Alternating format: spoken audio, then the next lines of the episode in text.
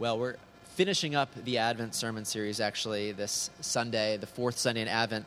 Um, Advent's the time we look back at Jesus' first coming and then look ahead to his return as well. And I've entitled this sermon series Waiting for God. And what I've been doing is looking at throughout the Bible some of the time periods where the people of God had to wait upon God to, to just think about and learn what is it we uh, can learn about those times in our life when we're waiting on God. You know, sometimes we're waiting with expectation, sometimes we're waiting when, with a lot of pain and suffering. Um, and so, three weeks ago, we looked at the story of Abram, Sarai waiting for the child of promise, specifically in the challenge it is to wait on God's timing instead of trying to make it happen in our own timing. Two weeks ago, we looked at the disciples waiting for the resurrection and looking at the times that life just seems hopeless, where to find hope. Last week, we looked at the disciples waiting for the Holy Spirit at Pentecost and what it means to be filled with the Holy Spirit. And today's sermon is entitled Waiting for Jesus' Return. If you remember last week, we looked at how uh, when Jesus, after he rose from the dead, ascended to heaven, and this is what happened in that scene, Acts 1 9 through 11. After he said this, Jesus said this, he was taken up before their very eyes, and a cloud hid him from their sight. They were looking intently up into the sky as he was going when suddenly two men dressed in white stood beside them. Men of Galilee, they said, Why do you stand here looking into the sky? This same Jesus who has been taken from you into heaven will come back in the same way you have seen him go into heaven. So notice this angel, these angels are telling them that, hey, you see Jesus ascending. He's going to return someday in the same way that he has ascended. And the testimony of the Bible is that Jesus will return one day. It'll be sudden, it'll be unexpected, on a day that no one can guess. It'll be a personal, visible, bodily return. And he's going to put an end to sin and suffering and death and evil once and for all, that the dwelling of God will be with us forever on this renewed heaven and earth. A couple verses to that effect. Matthew 24 44, Jesus said, You also must be ready because the Son of Man, which is one of his favorite names for himself, the Son of Man will come at an hour when you do not expect him. And Revelation 1 7, Look, he is coming with the clouds, and every eye will see him, even those who pierced him. Now, this topic of the second coming is one that's full of confusion, it's full of controversy. Controversy. It's often full of fear for people. Uh, it's there's a lot of people who love to speculate on the end times and how Jesus will return and lay out charts of like the Antichrist and Armageddon and the rapture and things like that. And I am not going to be talking about any of that this morning. That is not at all the direction I'm going. I'm taking my cue from Titus 3 9, where Paul writes this Avoid foolish controversies and genealogies and arguments and quarrels about the law because these are unprofitable and useless my experience has been, that has been that a lot of debate about end time stuff is in line with this verse tends to lead to a lot of division and, and pride and not too much love and devotion to God. It also leads to a lot of foolish predictions. Here's just some. Uh, the Jehovah's Witnesses are notorious for predicting the end of the world many, many times. And even though they're wrong, it doesn't stop them from predicting it again. Some of you may remember Harold Camping. That was like 10 years ago now. Remember that whole hubbub about predicting the end of the world on May 21st, 2011? Here we still are. The testimony of the Bible is that Jesus is going to return, and it's not going to be on a day that anyone could predict. And then again, he will put an end to suffering and evil. The dwelling of God will be with us. We will live with God forever on the renewed heavens and earth. The details of that are up to God. But I would argue that your belief matters in that. Your belief that Christ will return really makes a difference. Again, you think about how your, your view of the end affects the way you live today. You know, if you believe in heaven or if you believe that there is no heaven, you just die and you're food for worms, it makes a difference in how you live today. If you believe that Jesus will return, or if you believe we're just going to keep living and living and living until one day the sun explodes or whatever, whatever it might be, your view of the end impacts how you live today. And so I want to talk about three ways in particular that it's important for us to believe and to know that Jesus will return. The first is this that suffering and death are not the end of the story. And all those who are suffering said, Amen. Suffering and death are not the end of the story. When you think about it, if you do not believe that Christ will return, if you do not, do not believe that there is a God who will return and put a final end to suffering and evil and death, where do you find hope? You know, you can just kind of steel yourself for the hard truth that this life is all there is, and one day you're going to be dead and gone. All the ones you love will be dead and gone, and that's it. But we know that suffering and death are not the last chapter. It's not the final end of the story. I mean, suffering, if you don't believe that there is a God or there's anything beyond the grave or that Jesus will return, it just, all it does is rob you of the things that you love of life, in life. And death, especially untimely death, is one of the worst things that anyone could ever go through to have someone you love die, especially an untimely death. But Christ's return means that suffering and death do not have the last word that he will return. He will make a final end to evil. Revelation 21, 1 through 5 says, Then I saw a new heaven and a new earth. For the first heaven and the first earth had passed away, and there was no longer any sea. I saw the holy city, the New Jerusalem, coming down out of heaven from God, prepared as a bride, beautifully dressed for her husband. And I heard a loud voice from the throne saying, Now the dwelling of God is with men, and he will live with them they will be his people, and God himself will be with them and be their God. He will wipe every tear from their eyes. There will be no more, death, or mourning, or crying, or pain, for the old order of things has passed away. He who was seated on the throne said, I am making everything new. It's a great verse, great saying there that he's going to wipe every tear from her eyes, right? It's not just that he's going to put an end to suffering and death and evil, but that it's this tender expression of the healing that God will bring, wiping every tear from her eyes. That suffering will not be the end of the story. Listen to how Paul put it. This is a, just a fantastic passage in Romans 8 16 to 25, just encouraging us to lift our eyes above our current circumstances and our suffering to God. This is Romans 8 16 to 25. The Spirit Himself testifies with our spirit that we are God's children. Now, if we are children, then we are heirs, heirs of God, and co heirs with Christ if indeed we share in his sufferings, in order that we may also share in his glory.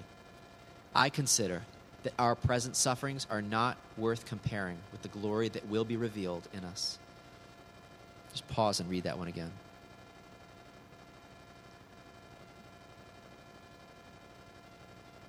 No matter how deep the suffering is, saying your present sufferings are not worth comparing with the glory that will be revealed, the glory that you will experience on that day when you are with the Lord. Teresa of Avila said, The worst earthly life, from, which seen, when seen from the perspective of heaven, will seem like one night in a cheap motel. The worst earthly life, when seen from the perspective of heaven, will seem like one night in a cheap motel. Our present sufferings are not worth comparing with the glory that we'll experience on that day. The creation, he continues to say this the creation waits in eager expectation for the sons of God to be revealed. In other words, creation's waiting for that last day when Christ returns and the people of God are revealed. For the creation was subjected to frustration, not by its own choice, but by the will of the one who subjected it, in hope that the creation itself will be liberated from its bondage to decay and brought into the glorious freedom of the children of God. We know that the whole creation has been groaning, as in the pains of childbirth, right up to the present time. He gives us description of the world groaning, waiting for that day when it will be freed from decay, when it will be made new, when God will dwell with us. And then he says, Not only so, but we ourselves who have the first fruits of the Spirit groan inwardly as we wait eagerly for our adoption as sons, the redemption of our bodies. For in this hope we were saved. But hope that is seen is no hope at all. Who hopes for what he already has? But if we hope for what we do not yet have, we wait for it patiently. Anyone wake up groaning this morning? He says, We groan inwardly, waiting for that day when we will be made new, when Christ will be with us, when he'll return. We wait for that day patiently, hoping for him. On that day, suffering will be destroyed and death will be no more.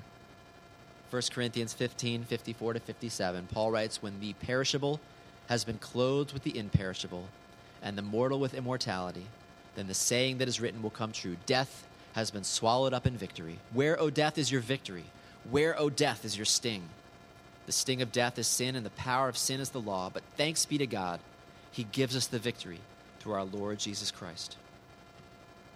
Why does it matter that one day Christ will return? First and foremost, it means that suffering and death do not get the final word.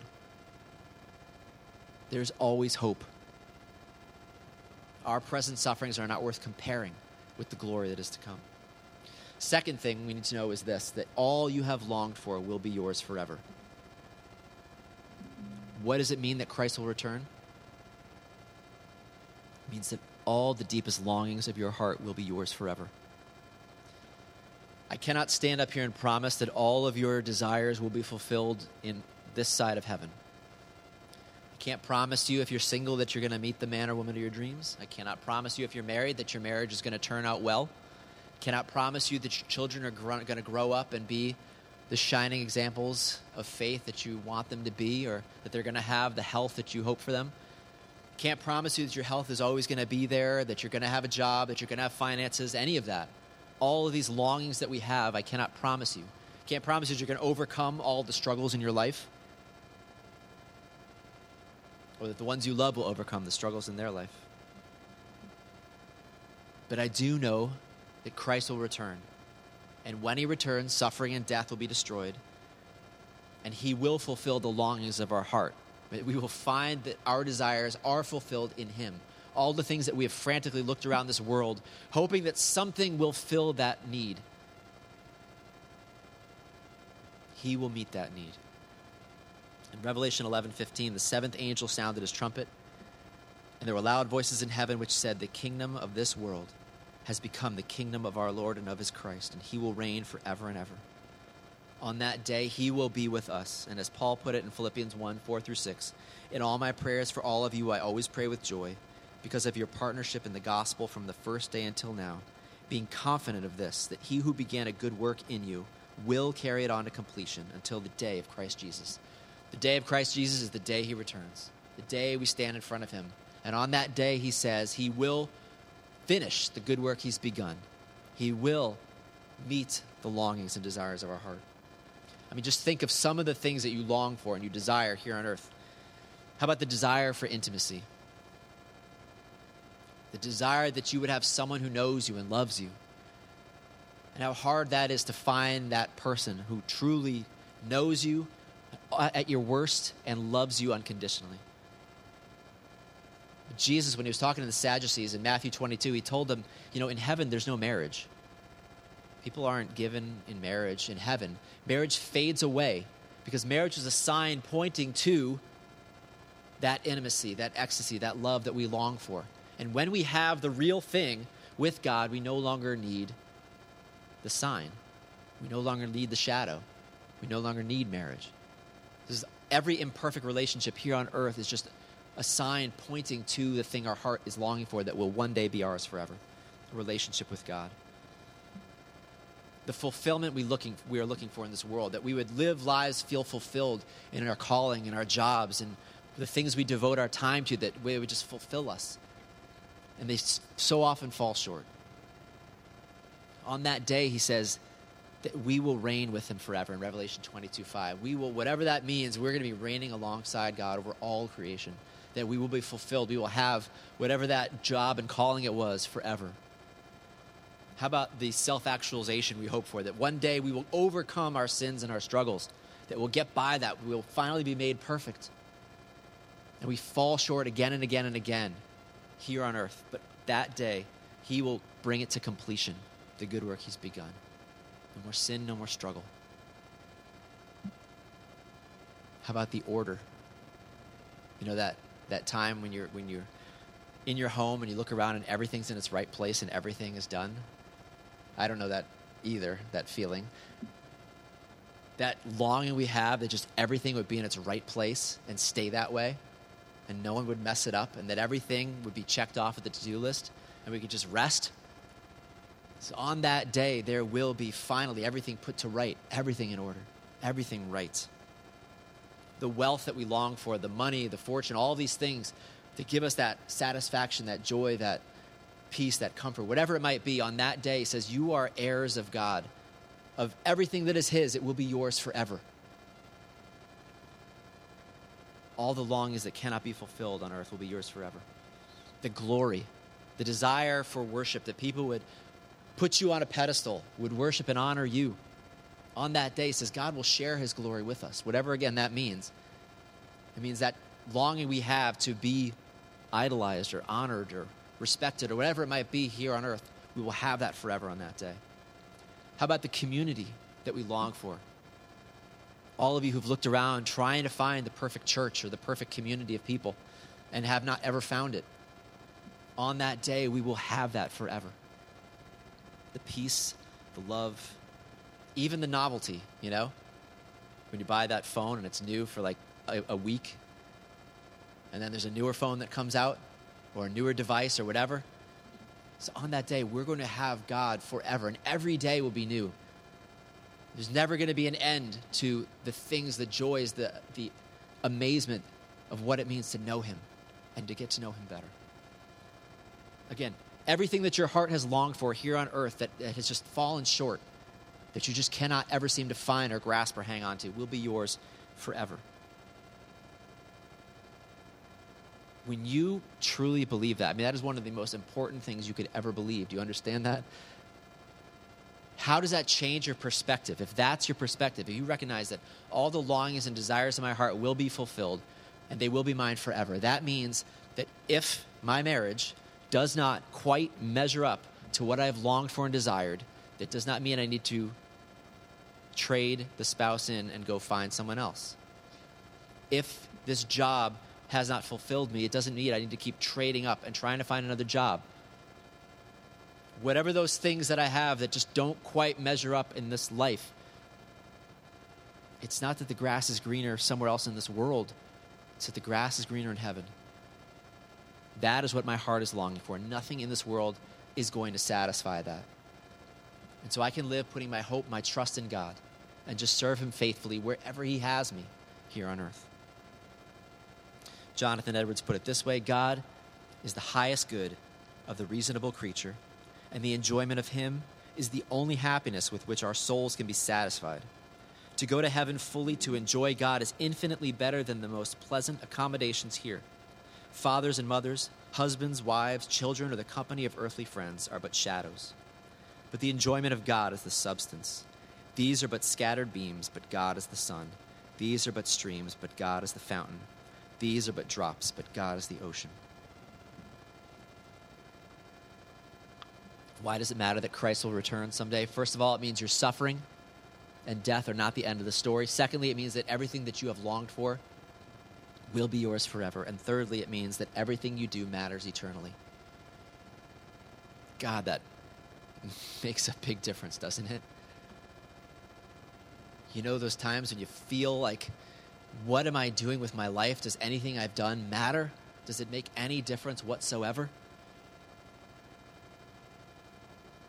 Because Christ is returning, because he will be with us forever, we know that everything that we do matters eternally.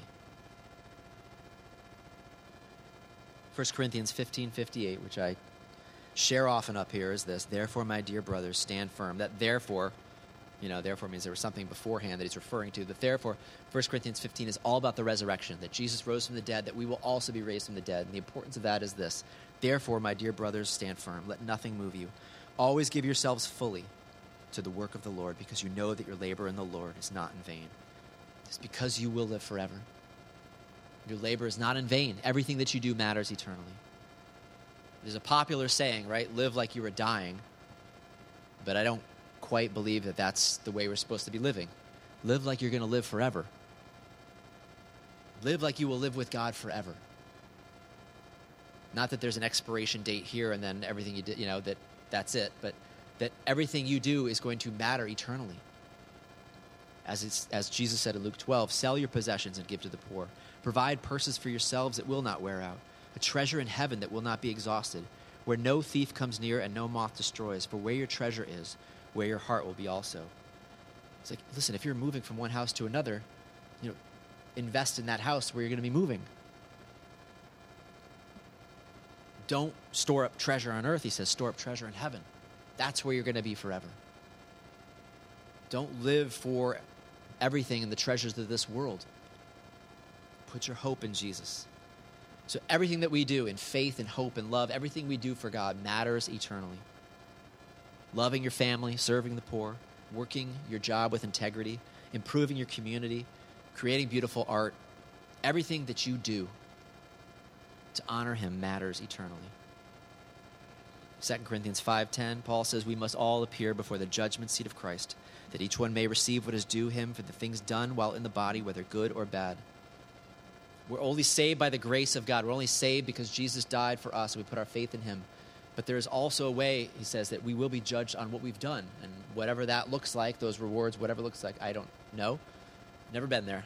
But he is saying that we will stand before the judgment seat of Christ. How did you use your life? Did you spend your, your time doing things that matter eternally or things that in the end won't matter? 1 Corinthians 3 10 through 15, Paul says, By the grace God has given me, I laid a foundation as an expert builder, and someone else is building on it. But each one should be careful how he builds. For no one can lay any foundation other than the one already laid, which is Jesus Christ. Okay, he says, so there's only one foundation, and that's faith in Jesus Christ. That's, that's what saves you.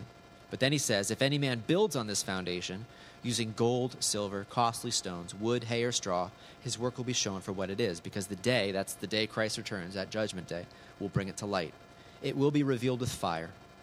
And the fire will test the quality of each man's work. If what he has built survives, he will receive his reward. If it is burned up, he will suffer loss. He himself will be saved, but only as one escaping through the flames. You catch what he's saying there? He's saying on that judgment day, you know, those who put their faith in Jesus will be saved. But then how did you build upon that foundation with your life? Did you spend your life, as he says, using building on it with silver, gold, costly stones, doing things for his kingdom that matter? He says, on that day when God's judgment fire falls on you, those things will survive. You will receive your reward. Again, whatever that means. It will matter eternally that you spent your life on things that matter for God. But he says other people will be saved, but only as ones escaping through the flames. That's the picture of someone who trusted Jesus and then spent the rest of their lives doing things that had nothing to do with God and weren't about loving Him, loving neighbor, anything. Just were trying to build for themselves and live for themselves. He says they will be saved, but only as one escaping through the flames. Everything that they've spent their life on will be burned up in the end. It's a challenge for you. One day Christ will return. One day you will stand before Him. One day there will be a judgment. How are you spending your life? What are you building upon that foundation with? Everything that you do is going to matter eternally, one way or another. So live for Christ with everything that you have. There's nothing that you can't give up this side of heaven that He won't replace with something more glorious, something better. You understand that? There's nothing that you can lay down and surrender to Him that He won't replace with something better, something more eternal, something more glorious.